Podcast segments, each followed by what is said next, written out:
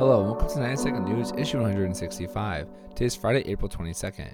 Good morning, everyone, and congrats on making it to the end of another work week. It's time to celebrate.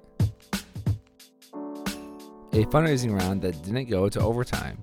Yesterday, Overtime, a sports media company, raised an $80 million Series C funding round that included investors such as Jeff Bezos, Drake, Reddit co founder Alexis Ohanian, and several NBA players.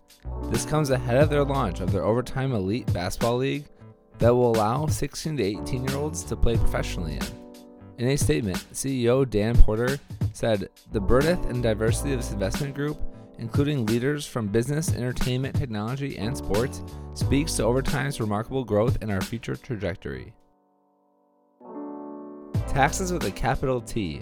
Reports from sources close to the Biden administration indicated that the president would be proposing a new, higher capital gain tax in the coming weeks.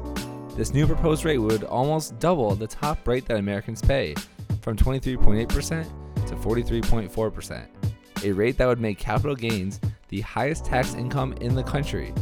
The new proposed rate would essentially tax the gains as ordinary income, something that is already done for short term gains, which are assets held for less than a year.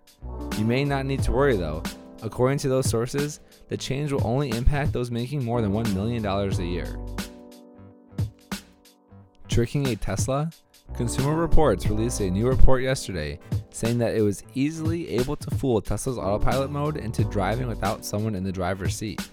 While they cautioned that no one should copy them, the method that they utilized was a weighted chain connected to the steering wheel to stimulate hands being on the wheel. While the car performed perfectly under the condition, Jake Fisher, Senior Director of Auto Testing, called the situation frightening.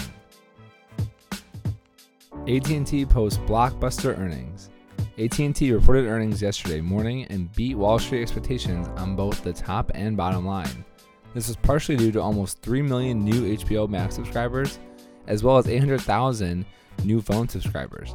A stark contrast to Verizon's net loss of 178,000 subscribers over the same quarter.